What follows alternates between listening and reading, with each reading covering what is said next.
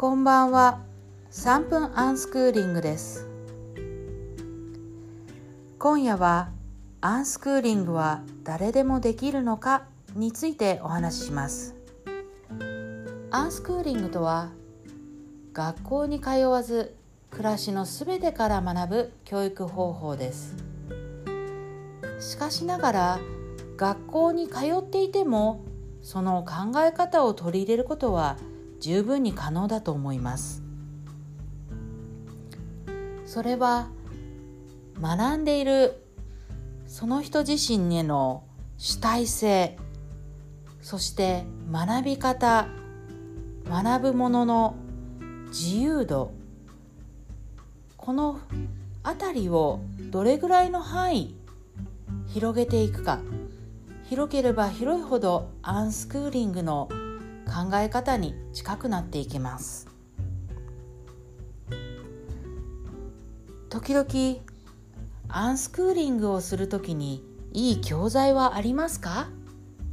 と聞かれることがありますがアンスクーリングでは教材をわざわざ用意するということはしません。学ぶものが自ら選んでこれを勉強したい学びたいそういったものが全て教材になります。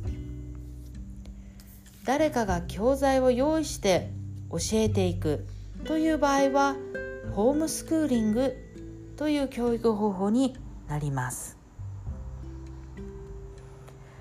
どこまでアンスクーリングができるだろうか